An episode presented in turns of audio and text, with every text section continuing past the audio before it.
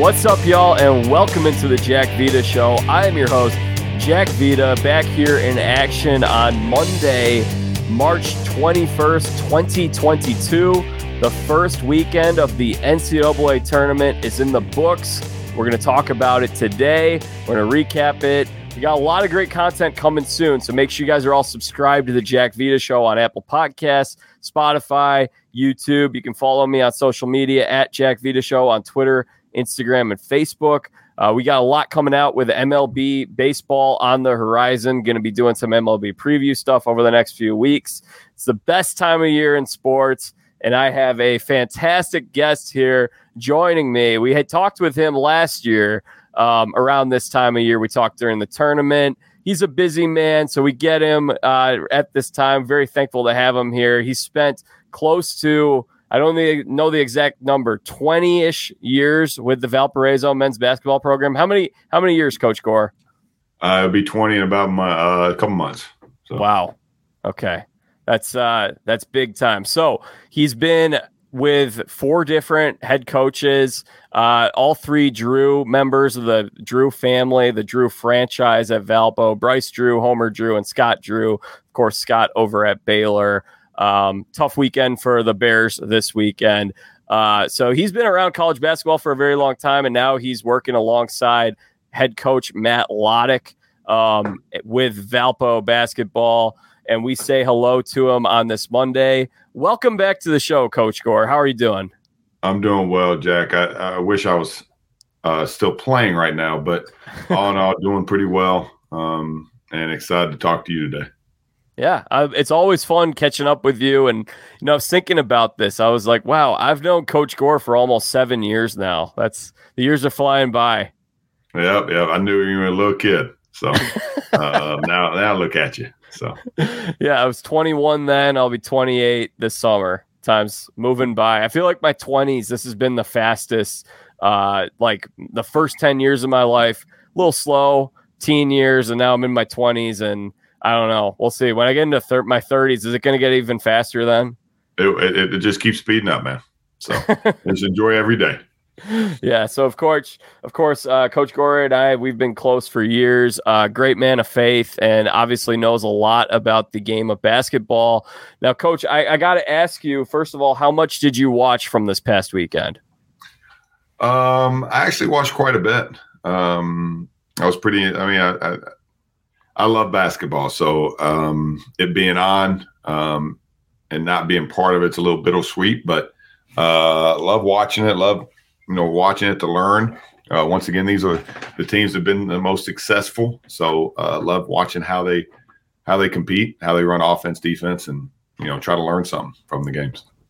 Yeah. So since you're learning stuff from the games, has that changed the way that you watch the sport over the years? Like, is it harder to be a fan and just enjoy it? Um, I not not really. Um, you just look at you know you're still you know you have you have friends in the business uh, that you're close to, so you're still cheering for their games. You just instead of sometimes you just won't follow the ball as much as you follow everything else that's going on. So, um, but uh, not this saying that I'm anybody any smarter than anybody else. It's just you know what my eyes gravitate to uh, might be a little different than than someone else. Um, but maybe not. I don't know. Now, coach, I got to be honest uh, to the listeners. Unfortunately, I barely got to see anything Thursday and Friday. I was in Florida for the past three weeks. For those who are watching, you guys can see that I'm back in my studio now. Uh, but we were at Disney World Tuesday and Wednesday. And then I did the long drive all by myself with my dog as the rest of my family flew home. I drove Thursday and Friday, so I didn't get to watch a whole lot of games, unfortunately, those days. But I maxed out Saturday and Sunday. Oh, that's awesome. Well, uh, Thursday and Friday was pretty good, also. So, um, you know, it's I think most people believe those are the best two days in sports. Um, yep, and I missed them. yeah. So, but um, there's nothing wrong with getting a good good road trip like that in by yourself. Um, I've done it a few times, so I like road trips. I just wanted to do what I, I wanted to make my family happy. So I had to sacrifice this time. But I did get to see the probably the I don't know. There's so many great games from the weekend. I guess I would. I'll ask you in a second what your the the big highlights were for you, but I did get to see the big highlight from Thursday. I saw the end of that St. Peter's Kentucky game. Uh, game of the year. It was incredible. You know, um, it was an amazing game. I thought they uh, St. Peter's did an amazing job uh, in that game. Just how they how they guarded Kentucky the whole game. Um, you know, they they made some big shots um, and, uh, and, and some big plays, and they stuck together when Kentucky made runs at them, and it, it, was a big time game. Is it the game of the year? I don't know.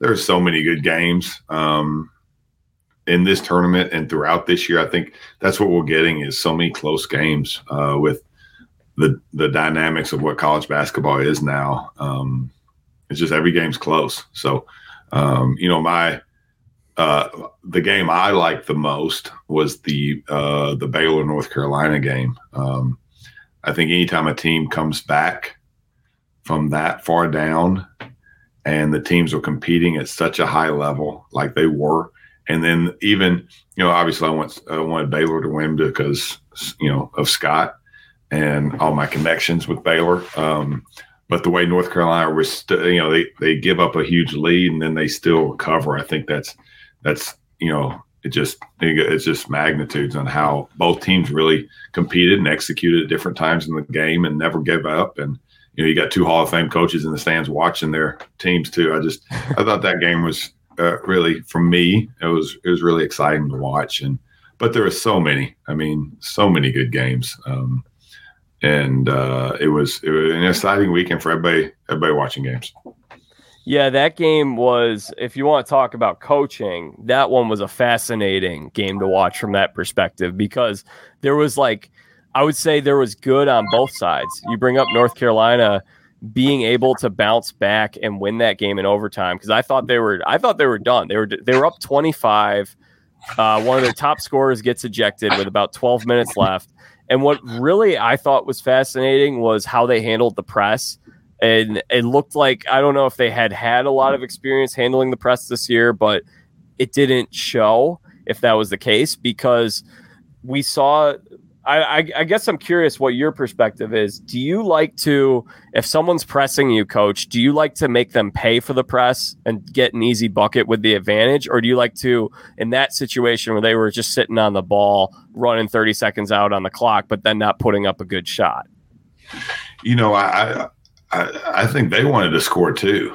Um, I thought Baylor did an amazing job pressing and then not giving up any layups. I mean, they did a good job of, of of making a 94 feet of defense and just and getting steals in the full court. In the half court, they just made it really aggressive. And Baylor's that's how they play defense. Um, they don't play full court like that. They they they they pressure for half court mostly, but they extended it.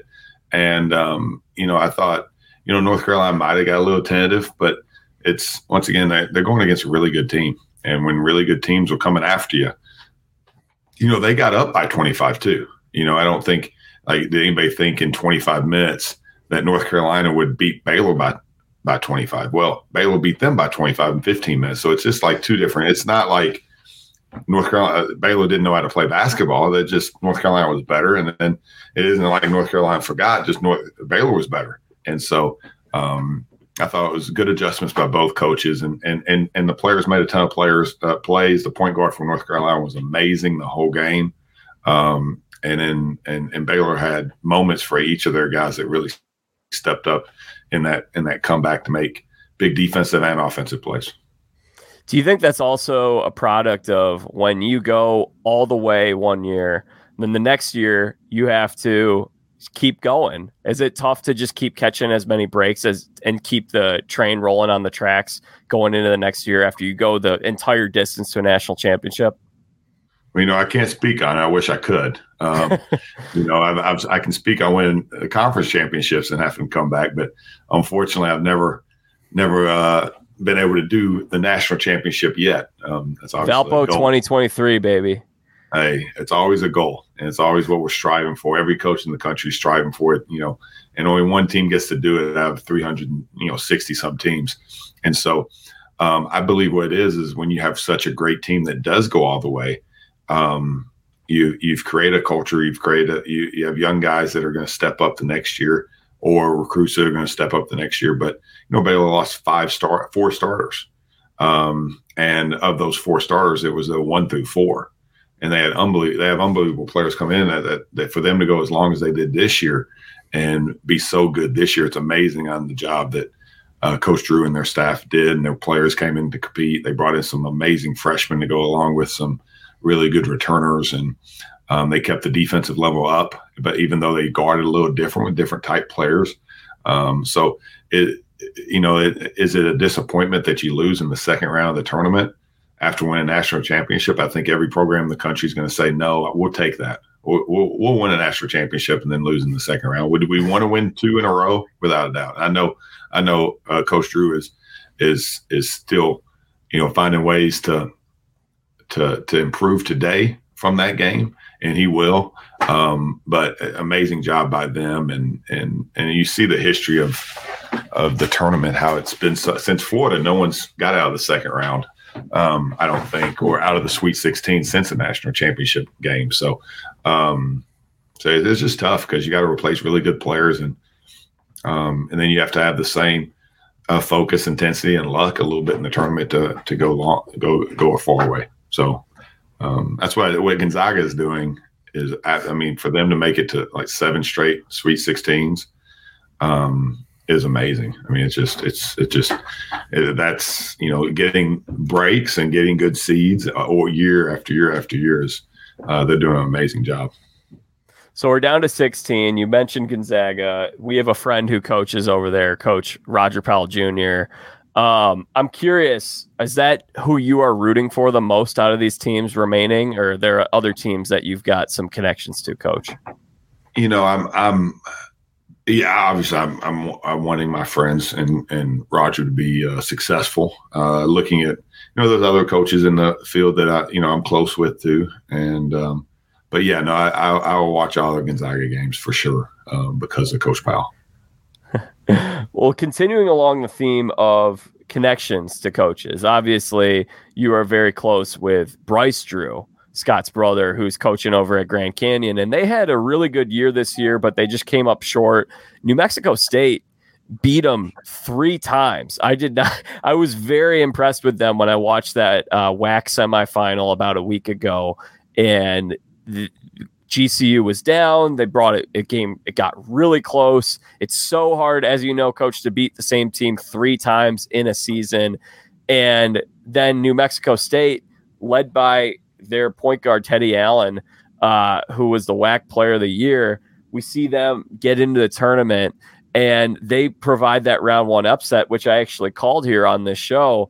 Um, and they were really close again against Arkansas this weekend as well. Did you were you tuned into New Mexico State over the weekend? You know, I, I, uh, the Arkansas game I saw more than the UConn game. Um, and I, I, think the UConn game they were playing at another time, and you know I, am not good at flipping back and forth. That's not one of my strengths. So um, that's not surprising very, to me. Yeah, they're, they're they're so talented. And and there's so many talented players out there. And you know they invest a ton in their program uh, at New Mexico State. So they've been successful for you know for a long time. Uh, you know in Grand Canyons are doing the same thing. They're investing a lot in their program. Both both have really well New Mexico State doesn't anymore but they both have really you know they have high level coaches. And um you know uh and and Grand Canyon was right there with them all three times. Um and I think a lot of teams thought UConn could make a run to the Final Four. Um, and, and, a lot of podcasts and, and, and from what I saw in that game, New Mexico State kind of handled them the whole game. Um, now I didn't watch enough of it to to be totally on that, and I did watch the Arkansas, and they just couldn't make a shot. I mean, Arkansas was really playing defense. I mean, I think the halftime score was like twenty one to twelve or something like that, um, and they just couldn't make a shot. I think they made a, a four point play at the end of the a half to make it look respectable. Um, but it was amazing defensive effort on both sides. So um, it didn't surprise me that they won. Doesn't I mean, um, you know, it wouldn't have surprised me if Bryce would have beat them and Bryce would have won. So yeah, um, I mean, there's a lot of really talented teams, and you know, you gotta you gotta you gotta compete all the way through your conference tournament to be able to play in the dance. Um, yeah. So and the Aggies earned it, man. I mean, they they won their conference outright in the regular season, and they won the conference tournament, got in there, and yeah, you mentioned UConn. UConn, what I saw with them earlier this year that was concerning for me, I, they just didn't look like they closed out games ex- exceptionally well at times when I watched some of those Big East teams play. Um, is there even a Big East team left in this tournament, by the way?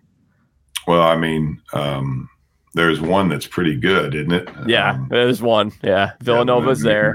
Yeah, they're pretty good. Providence is in too, so they're a couple. Yeah, Providence is, and they pounded Richmond, and uh, they had a big win over South Dakota State, I think, in the first round. And so, two out of sixteen in your league is not not yeah. not shabby. I mean, it's yeah. Um, unless I mean, Creighton had Kansas on the wire. I mean, the Big East is about as good a conference as there is out there. So, um, and I think if Xavier yeah. had gotten in, they would have given the team fits too. They could. I mean, it just depends on which Xavier team showed up, but they could. They had they had a lot of talent, and um, and were really some games they were really really good. Um, and I thought I I thought you know the Big Twelve is so so loaded. Um, I thought Seton Hall would have a chance, but then TCU is just really good. And TCU, I thought they, they had they should have won that. I mean, they had every chance to win the Arizona game. And Arizona, if anybody's watched them, they've they've been as good as they can be. I mean, as good as anybody all year long. And TCU had them on the rope. So, um, you know, I think that's you know the Big East is amazing conference. All these conferences are good. you know, the Valley, it's you know, I think there's three, four teams in the Valley that could have gotten the tournament and won. Um, it's all about matchups and and how you do. I mean, I think the Valley had five top 100 teams this year. Um, last time that was is in 2012. Um, so you know, um, so it's just a you know it's just an amazing league, along with uh, you know a lot of leagues out there. So you mentioned how many good teams there are across all these leagues, and you've been coaching in this sport for a long time, obviously.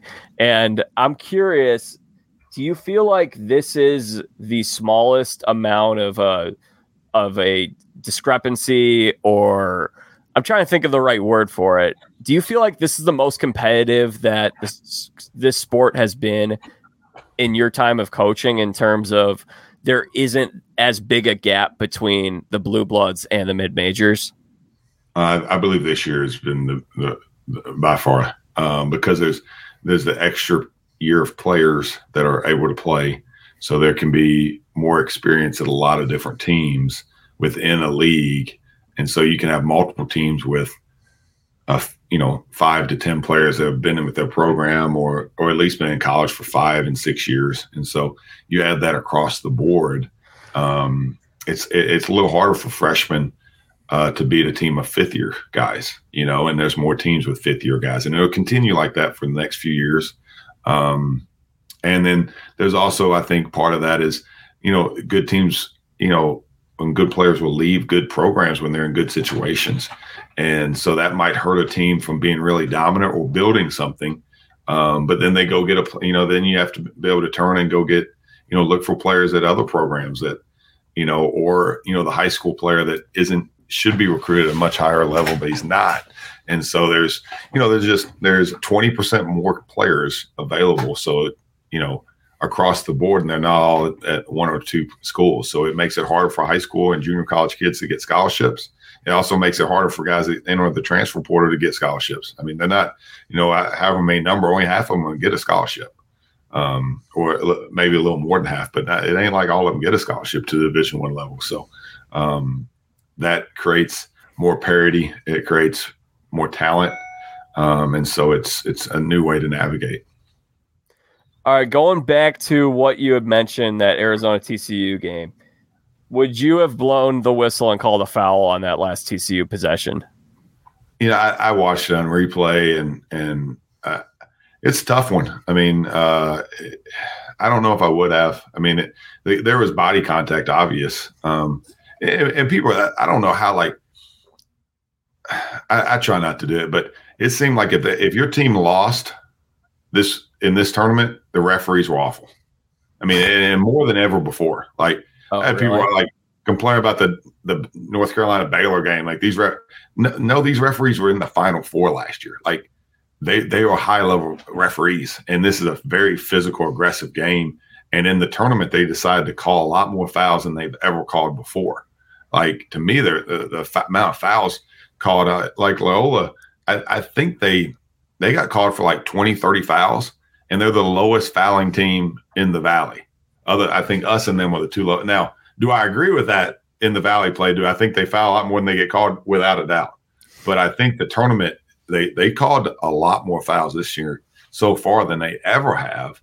And if there's a there's a play where the offense is driving into the defense and the defense has both hands up in the air and you're not really reaching and it's at the end of the game and it you know, that's a tough one to call. Um, but if I if I'm a TCU fan, I'm a, I'm upset. I'm like, yeah. If I'm an Arizona fan, I'm like, no, there's no foul. So if I'm neutral, then you got to look at it as like I can see it both ways, and that's that's what I saw. I could see it both ways, and uh, once again, these these guys are extremely good at their job. You know, I, do I agree with all they do in our games and other games? Not at all. Do I think they make a mistakes? Yeah, but this is this is not like baseball where it's did he get there before the ball got there or not? Now there's a lot of judgment in basketball, yeah. so it's really hard. So um, yeah, it's it's a tough one to call. As I, but I, I, I don't think I I don't I see why the referees didn't. You know, it wasn't. You know, I, if you know you remember when we were at Loyola a few years and Javon Freeman had the ball at half court. I thought I thought the that might have been a little more foul than that. And no one was really upset about that that much, other than Valpo fans. Loyola fans thought it was a clean play. So it's just like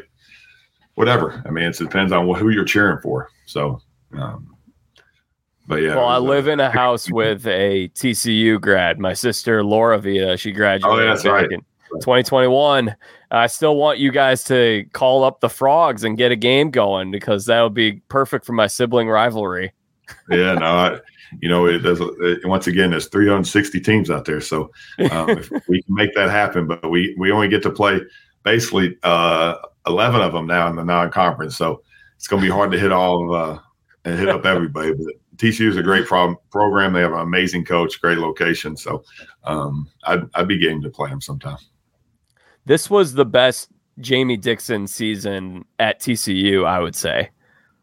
Yeah, uh, he's an amazing coach. So uh, he's only I don't know how long he's been there, but they've been they've been competitive. And once again, the Big Twelve is is you know, the Big Twelve is is the Big Twelve, and it's it's about as competitive and tough of a league as there is out there. So, um, you know, and I thought he, he did an amazing job, but he's been doing an amazing job. You see what, what when he was at Pitt, how good Pitt was, and and uh, you know they just haven't been as good. But once again, it, it you know a couple good recruits for for Pitt, and all of a sudden they're good. Um, so it's that's just the way it works. What I think I like about him so much is he's coaching at his alma mater, and there's just that extra love that I think you can sell when you recruit guys. You say, "Look, I went to the school and I came back. I love it," and that's what I I love his passion for that university. No, I, I agree with that. I, I, I think it when when individuals are connected to a university and, and maybe not that they even played at it, but they were there for a while and then they they became the head coach there or something like that. It, there there's a little more invested um, in that, and but you know, and and then the the fan base can they knew him when they weren't just a head coach. You know, they knew him as a as a different role in the program, and um, they can add a lot of juice. I think that's usually a, a wise way to to make a hire at a university. Is you know sometimes do they have what's the connection do they play did they were they an assistant there um, you know, like Chris Beard at Texas. I mean, everybody I know that made a big deal out of that, but he, he was a student manager, student assistant at Texas. You know, that's where he graduated, you know, and then he spent nine years at Texas Tech as an assistant for Bob Knight. So I think that's where the passion was for Texas Tech. He wanted to make sure that he did everything he could to be successful and win because how competitive he is. But then he, you know, he chose Texas to go to college over a lot of other schools. I'm sure he, he was thinking about, and you know, to, to have that opportunity to go back is, I think that's a, a pretty big deal. Now, you know, now Texas Tech is is is rolling. I mean, they're they're good. Um, amazing, uh, amazing run they've had so far, and a big time win against Notre Dame, a Notre Dame team that was just playing as well as a team could be, and they played well against Texas Tech. This Texas Tech was was better that game uh, by you know three possessions better. That's it, and and everybody thinks you know that's that's all it was was three possessions, but they were three possessions better. Yeah, and by the way, Tech favored to beat Duke this week. I mean, that's how good this Texas Tech team is. Mm-hmm. And I, that wouldn't surprise me. They they their defensive style and how they play, I love it. And they're they get after it and they play so intense. Now Duke does too, and Notre Dame does, and all these teams do. Um, you don't get to the Sweet 16 without doing that. But um, yeah, that I don't think if that shocked anybody, if Texas Tech won, I don't think they've been watching college basketball very much this year. and Duke's really good, but just how good Texas Tech is. What surprised you the most from the weekend, Coach?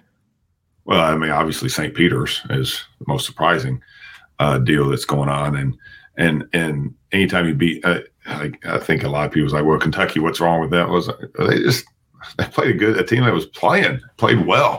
A team that doesn't average a lot of points that doesn't that plays really good defense scored 85 in a game hit threes out of hit tough shots. I mean they they were just balling. They had everything they, they they didn't have their cheerleaders or the band at the game. Luckily they came to the second game. Um, but what surprised me is them beat murray state in the next round.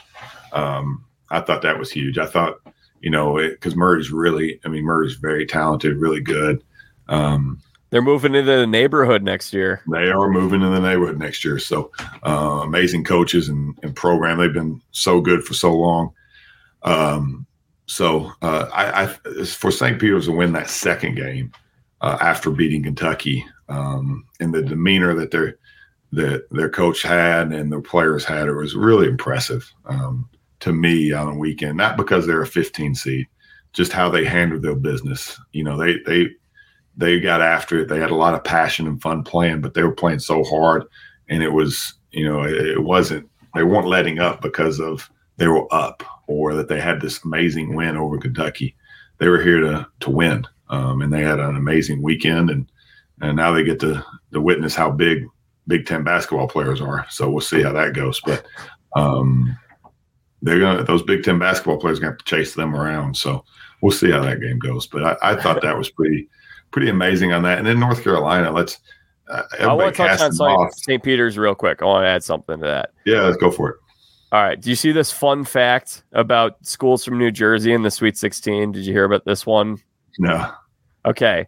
This is the first time since 2000 that a team from New Jersey made the Sweet 16. Seton Hall was that team in 2000, and their starting point guard was St. Peter's head coach Shaheen Holloway. Uh, that's amazing. That is pretty cool. Yeah, and I, and I loved his demeanor and how he talked about, you know, how, how he just wanted to play. If you notice the defensively over the year, they're they're top thirty defensive team in the country, and so they went on defense. They went on playing extremely aggressive, and and uh, you know they they couldn't beat Iona, but they didn't have to play them in the champion in the conference tournament because someone else beat them. And you know who knows, like they hadn't if they had to play them we might not even know we wouldn't know much about st peter's right now uh, but we do and they're in the and, and that's how it works so well i'm going to throw one other thing out here we got some news about an hour or two ago uh, Maryland is grabbing Seton Hall's head coach Kevin Willard. So now there's an open uh, head coaching vacancy at Seton Hall. I have to think that Shaheen Holloway is going to get an interview after this run ends. You know, um, that is a, it would be amazing because he's going home and all that. But I I hope that no one even brings that up um, right now because sorry, what those those no no no it's good you should I'm talking about it, it, it at St. Peter's and at yeah at Seton Hall like let let the guys at St. Peter's and let let Coach Holloway focus on St. Peter's and do that and you know if they they they don't need to contact him this week. You know, let him in, yeah. enjoy this process and with those guys. But you and me, we can talk about them all we want. But you know, uh, in this time, like this is this is a once in a lifetime opportunity for those players at St. Peter's for the school. You know, um, you know, will they ever be back in the Sweet 16? Who knows? Um, but uh, they are now, and um, as a school that's been to the Sweet 16, it's not easy to get there. No matter what everybody thinks, uh, you know, it's a very few teams turn a Sweet 16 appearance into seven in a row like Gonzaga. They're it. They're the only school that's done it. So it's not like everybody can do that. So um, I hope he gets to enjoy it with his guys and they get after it. And I hope they, uh, you know, they they play a team that we all know really well in Indiana is Purdue, and uh, see how that goes. So. well, you know, you mentioned that about coaches leaving. New Mexico State's head coach he lost on Saturday and by Sunday morning had a job lined up with Mississippi State. That happened pretty quick. It is, it, and it, it, you know, it's it's the, um, you know, and and it's it's it's. I think coaches and players, there's a difference between the two. One, you're in college trying to prepare for your professional life, and then one, you're in your professional life. You know, this is come somebody that's that's been at, at one school for 20 years and loves it and has chose to be here and uh, just loves it at Valpo. But um, once you go in your professional life, you are looking for advancements and stuff like it's different than your college life. Your college life is preparing for your professional life, you know, and and I think that's where you know. So for him, you know, that's quick, but um, you know, I. You know, I, I don't know the connections or anything like that, but I, I do know he's a heck of a coach and he knows how to do things. And, and if they targeted him and knew he's the guy. Um, then they probably need one good interview in the morning because they've they've already reached out to everybody ever involved with him. Um, and knew everything you know everything that happened at Wichita State when he was assistant to Bowling Green as head coach to New Mexico State. He was a, a head coach at four JUCOs I believe. And so he's got a lot of people that can you know back up what he does and how he operates. And he's a uh, Coach Jans is a, a, really amazing coach so um, he'll do. I think he'll do well at Mississippi State. All right. Uh, one last thing on St. Peter. I just gonna say that this is why we love the tournament. This is why. I mean, you might have a little bit of a different perspective being a coach and looking at it for the way a coach does, but I think for for most people, this is just the greatest time of year. I mean, it's my favorite time of the year in sports. We get three weeks of this where the little mid-major underdog team makes a Cinderella story run. I mean, that's what people remember about the tournament. That's what I mean. If I think about the tournaments that stick out to me, yeah, you can mention a year where, like, I also have an encyclopedic uh, memory and knowledge of a lot of this stuff. But if you mention, like, you know, 2006, I'll tell you, George Mason, they made that run to the Final Four. 2011, VCU. 2018, Loyola Chicago. That's the stuff that people really remember. And this program, led by Shaheen Holloway, just etched their names in NCAA tournament history. And we know from you coaching at a mid major, me attending a mid major, and for those who are just listening to this for the first time, I covered Coach Gore's teams and for uh, two years for the school newspaper when I was at Valpo. I was only there for two years, but I transferred in, I graduated. Um, so I had a front row seat for all this stuff. And at Valpo, what does everyone talk about? 1998, Sweet 16, Bryce Drew, the shot. And I just tend to find myself wanting as many of these little mid major teams to have that experience with their fan base because I think it's going to mean more for, let's say, hypothetically, if Chattanooga had beat Illinois uh, on on Friday, that would have been a, a bigger experience for those fans than Illinois. They're shooting for the sky. You know, they won that game, but no one's going to remember that they won the one first round game. Everyone's going to lo- remember that they lost in the second round. Well, I, you know, the idea that um, automatic bids should not be part of the tournament um, is is one of the dumbest ideas I've ever heard. And I, I could be I could be the head coach at Duke, and I would think the same thing, because for the simple fact of, uh, let's say who's who would be the a 15 seed, uh, uh, you know, name a team that's ranked, um, and let's I, I'll do um, let's see a team that got out didn't make it. Let's say Texas A&M. I know Coach Williams put out a big thing, but if Texas A&M would have been the 15 seed against Kentucky and they'd have won that game would it would everybody really watch that? Would everybody really watching that game as much? The casual fan, no, Texas A&M and Kentucky fans would be watching it, but the casual fan sees they see that score's closed, and they're calling their everybody. Why are you watching this? Are you watching this? And that that what what makes the tournament what it is. Now, you know what? For the most part, when you get to the Sweet 16, the 16 best teams, or the you know 16 of the best 25 teams in the country, or you know at least 12 of the best 25 teams in the country are there. And there's four Cinderellas or three or two or something like that. And, you know, I don't think anybody thought like a lot of people thought like try to compare Texas A&M. I'm just using them because they're in the news about it to North Carolina. right? Like they should be in over North Carolina. Well, you know, or or Notre Dame, you know, um, and these ain't these are powerhouse. These ain't these ain't um, mid majors by any means. But um, if the whole tournament was just high majors, then why would we have sixty four teams? Then let's right. just cut it to thirty two. You know, it's it's kind of like the college football playoff, Jake. You know, I, and I'm I'm for eight teams. I think eight teams would be great, but at the end of the day, you're still going to get Alabama and Georgia playing, and and Clemson, and you know, it's just the way it is, right? Um, so that, that's what I think is amazing uh, in this, and it makes it so exciting um, to for the first round because everybody's looking for that, and and you're rewarding teams that won their league, like they were better than 11, you know, nine or 11 other teams at the end of the year. And they had to play, they had to win three in three days, usually, or four in four days to get to the tournament. So their NCAA tournament actually started the weekend before with them winning three in a row in three days just to get that. So that they, they're not in the first round of the tournament. They're in like the fourth round of the tournament. Because that's that's what life is like a mid major. But you know, you take a you know a high major, which once again, all those coaches are amazing uh, they can bow out in the first round of the conference tournament, not worry about it, know they're going to get in the tournament. You know, St. Peter's had to win every game to get to where they're at, and then they had to win two more, two more to get to the Sweet 16. It's just, it, it, it's what makes the tournament what it is. So when you hear Jay Bilas say that there should be no mid majors in it, I mean, come on, man, watch watch something other than Duke. I didn't hear him say that. Oh boy. I don't like that. I, he didn't this year, but he has in the past. Like, yeah, not surprising. You know, it, you know you know, if you look at Texas A&M to St. Peter's, why would you know the eye test? You'd never put. No, no, you would because that's the beauty of of uh, college basketball. Well, let me ask you this, John uh, Jon Rothstein. He has been uh, banging the drum on this for a little while now, and I love it. I think it's great.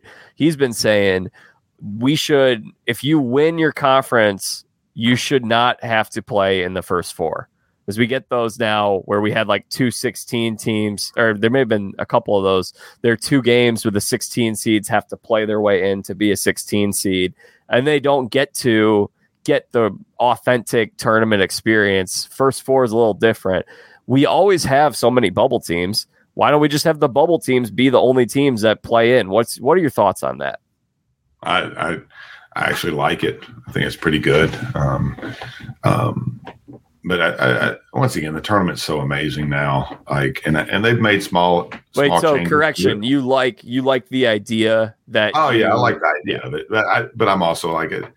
Would it make it better? I don't know. You know, like, you know, I do. I, you know, like when certain leagues always play in the in the uh, in the first four, their winner because they have to play 10 games on the road to support the whole athletic department at, in the non conference. Do I think that's right because they can't just buy wins at home and, and, and increase their resume? Um, do I think that's, you know, no, but that's the reality of, of what we're at. So, um, no, I, I, like the idea. I think that'd be pretty cool. I don't, if if if you win your league, you don't you play on the first day, but then you also get a great opportunity to get a win. You know, you know, Wright State. Uh, you know, I think they they won their first four game. Right. Um, they probably if they play Arizona the first game, they don't get a win, but they got a win. You know. Yeah. Um, you know, they come in with a little momentum too. Yeah. So and and realistically, a 16 seed beating a one. You know, obviously, it's happened one time. Um, it's gonna be tough. It's happen again someday. Just they will. We don't know they when. Will. Yeah. Um, but yeah, I mean, and and it, you know, Gonzaga was in a fight until about 10 minutes to go in the game uh, against Georgia State, you know, and, and Georgia State being a 16 seed, if you get any idea where that team comes from and they're, uh, them being a 16 team is like, geez, uh, that's, that's, uh, you know, but that's how, how good the tournament is. Um, so I cut you off earlier. You had something else you wanted to add on North Carolina when I asked most surprising outcomes from the weekend. Uh, I'll let you pick that up if you remember your thought, and then I yeah, no, I, yeah, go ahead. I just know that you know North Carolina was a team that everybody because they're North Carolina. You know they're they're they're in North Carolina. You don't really have to say a lot more, but everybody was like, well, they're not that good, and because they lost to really good teams by a lot of points throughout the year. They also beat some good teams. Um, and then they, you know, they pounded uh, Duke in the last game of the year. I mean, and you know they're they're good, and for them to handle a, a good Marquette team like they did, and uh, and then beat Baylor like they did, like they don't get the pub, which they don't want the pub like uh, they're Cinderella. I mean, because once again, it's North Carolina.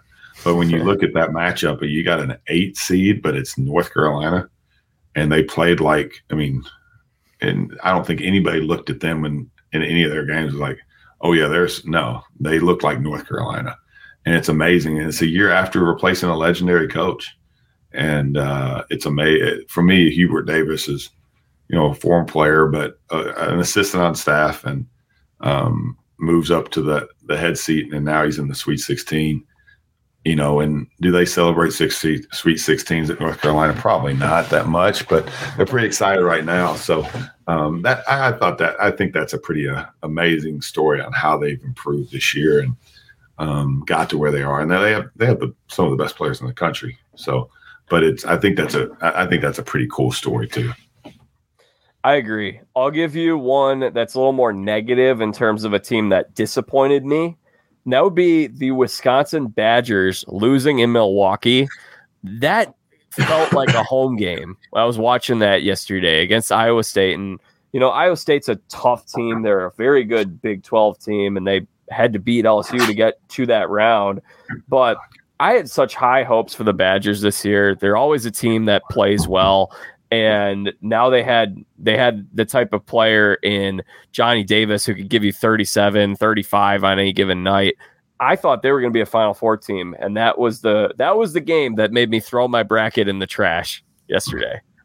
Well, you know Iowa State's pretty close to Wisconsin too, so and Iowa State yeah, started the true. year off until they until Iowa State played a game in the Big Twelve, they hadn't lost, and the Big Twelve is so tough that they end up being an 11 seed. So, and they beat a good LSU team, even though they didn't have a coach.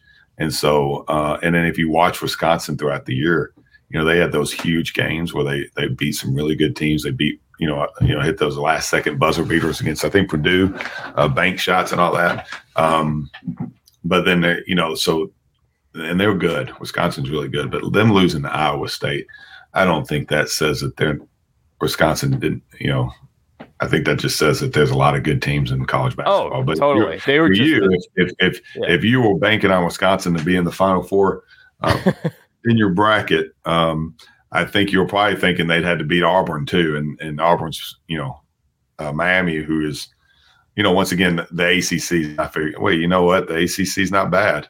Um, they got Duke, North Carolina, um, Miami. Um, I don't know if there's any other ACC. I don't think there is, but you know Miami's a 10 seed, um, and they were really good. You know, uh, I thought like, uh, you know, Wake Forest was a team that's really good. Virginia Tech was really good. Um, but their non-conference, they didn't blow their teams out as much because they didn't have that many non-conference games, and, and that's kind of how the net works now. Is how how bad can you beat a bad, you know, a lower level team? Um, so uh, but no, I can I can see how Wisconsin, but Wisconsin never is a team that blows you out. So the games are going to be close. Yeah, that's true. They got to win those dangerous. close ones. It was, yeah, it was dangerous. And then Chuck, I think Hepburn got injured, and so that that hurt him. Um, that hurt him a lot. So, um, and and Johnny has to do a lot for him, but they they're a good team. Um, so I was glad for their success this year. Coach, do you have to run soon? It looked like someone was giving you a wave or something. A little bit. Yeah, we probably got a few more minutes, but a few more minutes. Okay. Yeah. Uh, I want to give you some Valpo questions, but before that, is there any other tournament stuff you want to touch on, or what are you looking for in the Sweet 16? I'm I'm just excited to see the teams compete and the passion and and and the excitement and it is an amazing time. It's so much fun. I love. That's why you should watch. Uh, you know when you when you see how someone acts for the tournament. I, you know, I, you know, Mike Brey is like, this is fun. Let's go have some fun you know, and, and let's not confuse Mike Brey with not being competitive. He is extremely intelligent. He works his tail off. He, he's he's competitive as they get. Um, but I think his idea that this is the funnest and best tournament out there, let's all enjoy it. And I, I think that's helped me in in recent years. That you know sometimes I'd just be so on to the next thing. I got to do everything to get back in the tournament, which I do. Um, but it doesn't mean I can't enjoy the current tournament. So um, I'm looking forward just enjoying it and seeing the teams compete. Um, you know, I don't have anybody in the you know, other than Coach Powell, really. Uh, but uh, knowing that I worked for that's still in it, so um, uh, you know, I'm I'm just excited to watch the games. All right, awesome. Well, Coach, let's chat a little bit about Valpo basketball. Uh, this was a rough season, I know, because the expectations, the hopes were very high, the fans were very excited, and you know, season didn't end up going the way that a lot of us had hoped for. Last couple of years, there's been this COVID factor in terms of really a lot of, and it seems now that we're finally moving past that. Um, but that had been a huge thing. And then you open up this whole transfer portal with so many. You talked about there are basically more players than there are spots on teams. Um, mm-hmm. How are you feeling about how how did you feel about how things went this past year? You know, um, as a competitor, you want to you want to always win. You want I want to be in the Sweet 16 right now. Um, I do believe we had a lot of guys that fought and clawed and did everything they could. Um, and then we had a lot of injuries that that hurt us a lot. But you know that's part of college athletics, and you know you know sometimes it's luck, sometimes it's um, just the right pieces coming together. And when you're building teams from year to year, it's it makes it a little bit more difficult. Do we want to build a team from year to year? Not at all, but that's kind of the reality of the of the of of where we are right now. Um, you know, just two years ago, we were in the championship game of the Missouri Valley. We had a lot of guys. We are excited about the future. We had guys coming back, and we we'd lost some. We were losing some really good seniors um, off that team, but we, we were really excited about the young guys coming back. And then COVID hit it, for us and everybody at a terrible time. There's not a good time for that to hit, I guess. Um, and that caused, you know, probably we had one of our, you know, one of our most dynamic players we've ever had uh, transfer who we still have a great relationship with. That's it's not like he's mad at us. It's just that's what when COVID hit it it it it, um, it hit his family, and um, he thought it was best for him to to transfer. And you know we didn't like it, but we still support him. We wanted all the best of him, and uh, and so that and he was a dynamic piece. And then the next year where the games were just not it was just different. I mean it was just you know you couldn't build and then you know our you know one of our best players a couple of our players had quarantined for a 100 games you know so that was that was difficult but these aren't excuses these are realities of what happened and in life you have those realities um, that and, you know you've dealt with in your life um, that you just have to keep getting up. And it might take a year or two or three but you just keep getting up and you keep um, getting after it. And you know ideally you want all your best players to be healthy and move forward and and get the best recruits and all the guys you want to get after it and all of them to gel and be perfect. And then you make those magical runs when some of those things happen. Not all of them but some of them but adversity is what makes everything go. Um, and it's exciting to fight through it um, because there's always something at the end of the tunnel. And at valpo i think that's the valpo way. Um, you know we we're here to help each other. We're here to, to bond together. We we don't we're not in this for quick results all the time. We're in this for results over a course of time and friendships and bonds. And um, so this year was tough because i thought we had a group that could do it um, if we but you know we had very key pieces uh, get injured at the at, at different times and just it was hard to gel. But then we had some big wins. I mean we beat you know we beat a northern iowa team that won league. Um, we had some good non-conference wins. Uh, I thought we were playing our best basketball in in the tournament, even though we were missing two guys, three guys that we thought were going to be in the rotation. Um, and so, um, you know, just trying to to improve every day and represent the university well is, is something we're trying to do. And um, and so, I, in that aspect, I thought the guys were, I thought they did a good job. Um, you know, the Valley is really, really good. Um, and we need to be really, really good so we compete in the Valley. And, um, you know, the team that we, now we didn't have much success with them, but a team that beat us in the two years ago was Bradley. And, you know, they, they went set, they went 17 and 15 this year, I think. Um, so in those 16 games that we, that we played to one possession games, they won three more than we did. So they probably were one possession better in three games. And they're 17 and 14, and you know we're 14 and 18, or whatever the deal is. So it, that's how close it is, um, and everything counts. You know, how where does the guys take care of themselves, how how much support they get from their teachers, all that all that goes into effect of you know one or two possessions a game you know um, and so i think we we became a better program this year and excited to just keep moving forward in that direction. Um, and uh, excited for the challenges ahead excited for the got a new mascot name and um, trying to roll with it and and, and be, That's a great uh, slogan right there. The Valparaiso Beacons trying to roll with it. no, I, I, actually, you know, I actually love the the, the name. Uh, to be honest with you, and it fits Valpo in so many ways. And um, you know, when I hear, you know, um, you know, on Sunday, listen to listen to sermons on Sunday. You probably never notice the name, the, the word beacon pop up as many times as it does. But if, if now that True, we are yeah. the Valpo Beacons, you know, just think about a, a, your your the the preacher or the priest or whoever's preaching to you on Sundays. Beacon will pop up more in those conversations than than you'd ever think. And to think about the school we are, it's it's pretty cool. So um, I don't I don't I'm not yeah, it's just the reality of it. Um, and I'm I'm excited for the future of the Beacons. Now, Coach Gore, I, I know you got to run here in a in a short couple minutes, but obviously it's no secret there are a lot of fans who've been a little impatient and frustrated where how the how the team has performed over the last couple years. I want to give you a chance to give a direct message to the fans. You know, that's that's part of being a fan. Have your opinion and and and love it.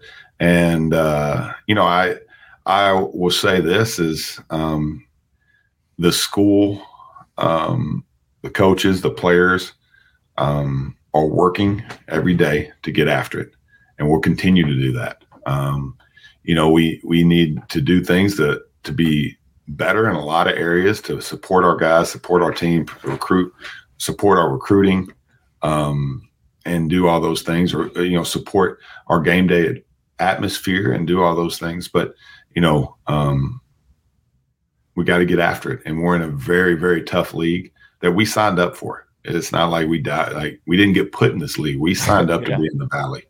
And um, when you move leagues and you move up drastically, once again, you know, Loyola was a 10 seed.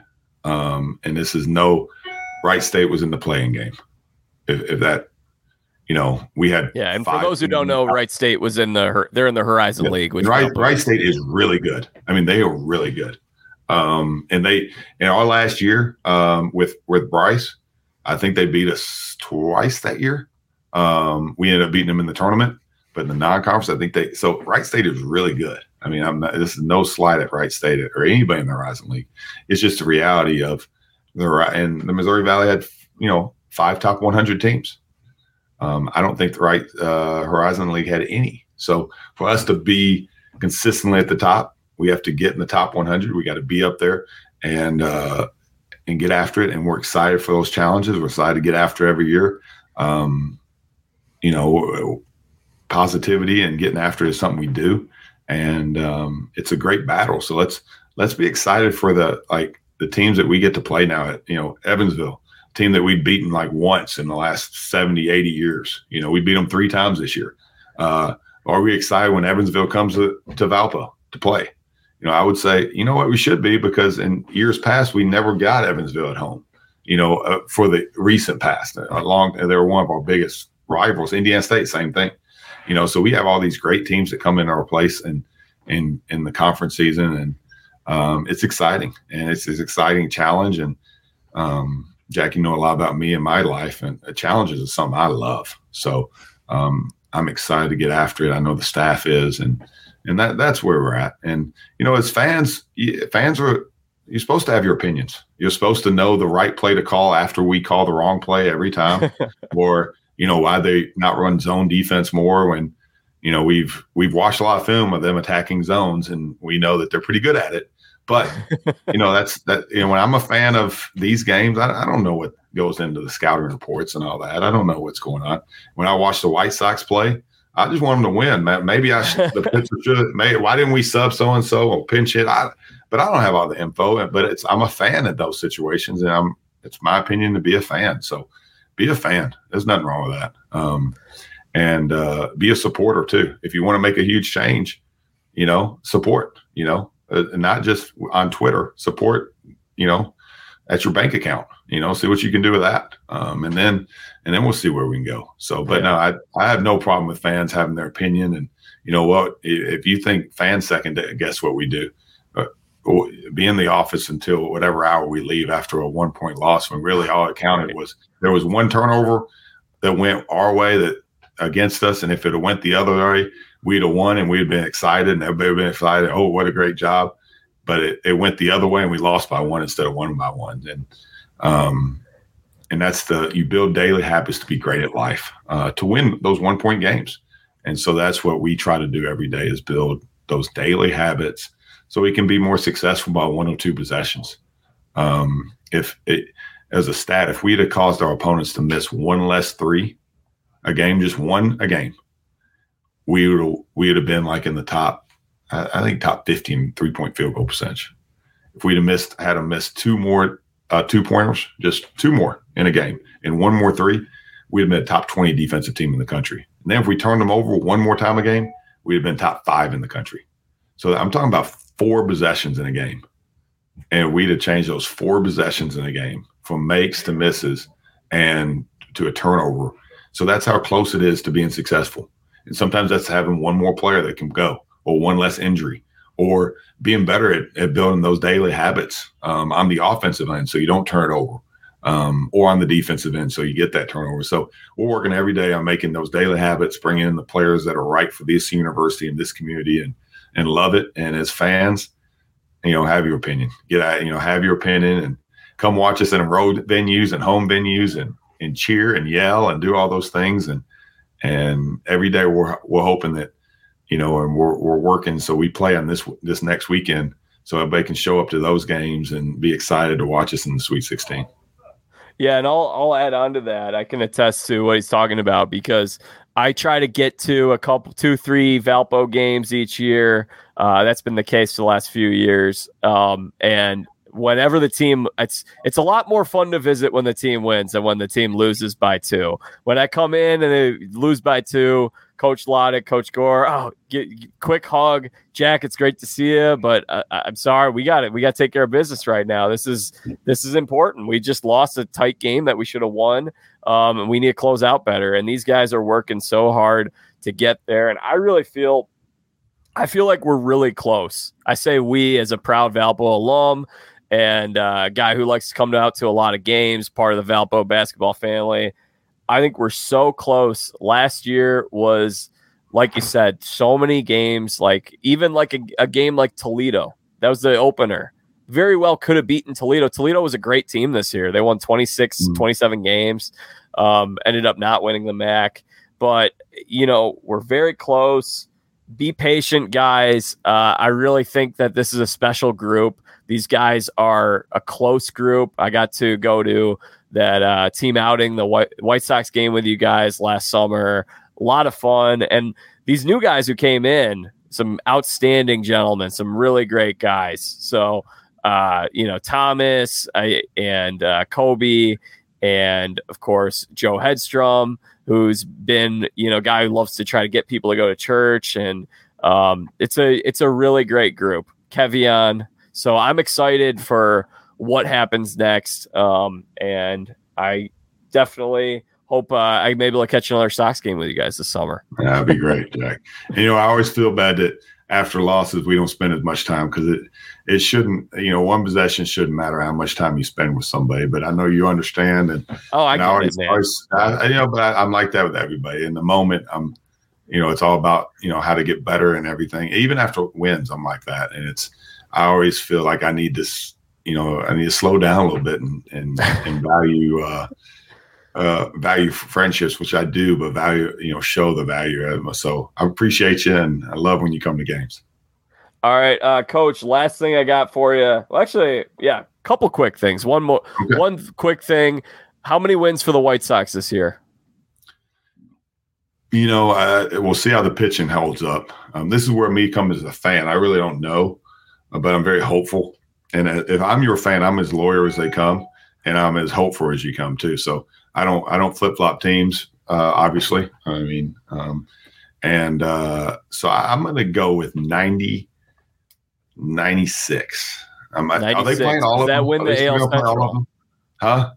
Does 96 win the AL Central? Yeah, I think uh, they're winning the AL Central. Um, I, if Luis Robert's healthy the whole time, and and if uh, if Harrison can and be consistent at second base, and I, I could, you know, I, you know, the White Sox are one team I can route off everything. And I think, I think, uh, you know, we have, you know, our pitching staff like Dallas is going to come back. I mean, he's going to be better, you know, and um, it, it, really relies on the two young guys that are finally. It's there's there's time to step up and be in the rotation, um, and that's where I think consistency of how good we can be comes up to that. Um, how good are those young guys getting thrown in the starting lineup as starting pitchers, and because um, I think we have if we stay healthy um, a little healthier than we were last year, we're gonna we're gonna put some runs on the board.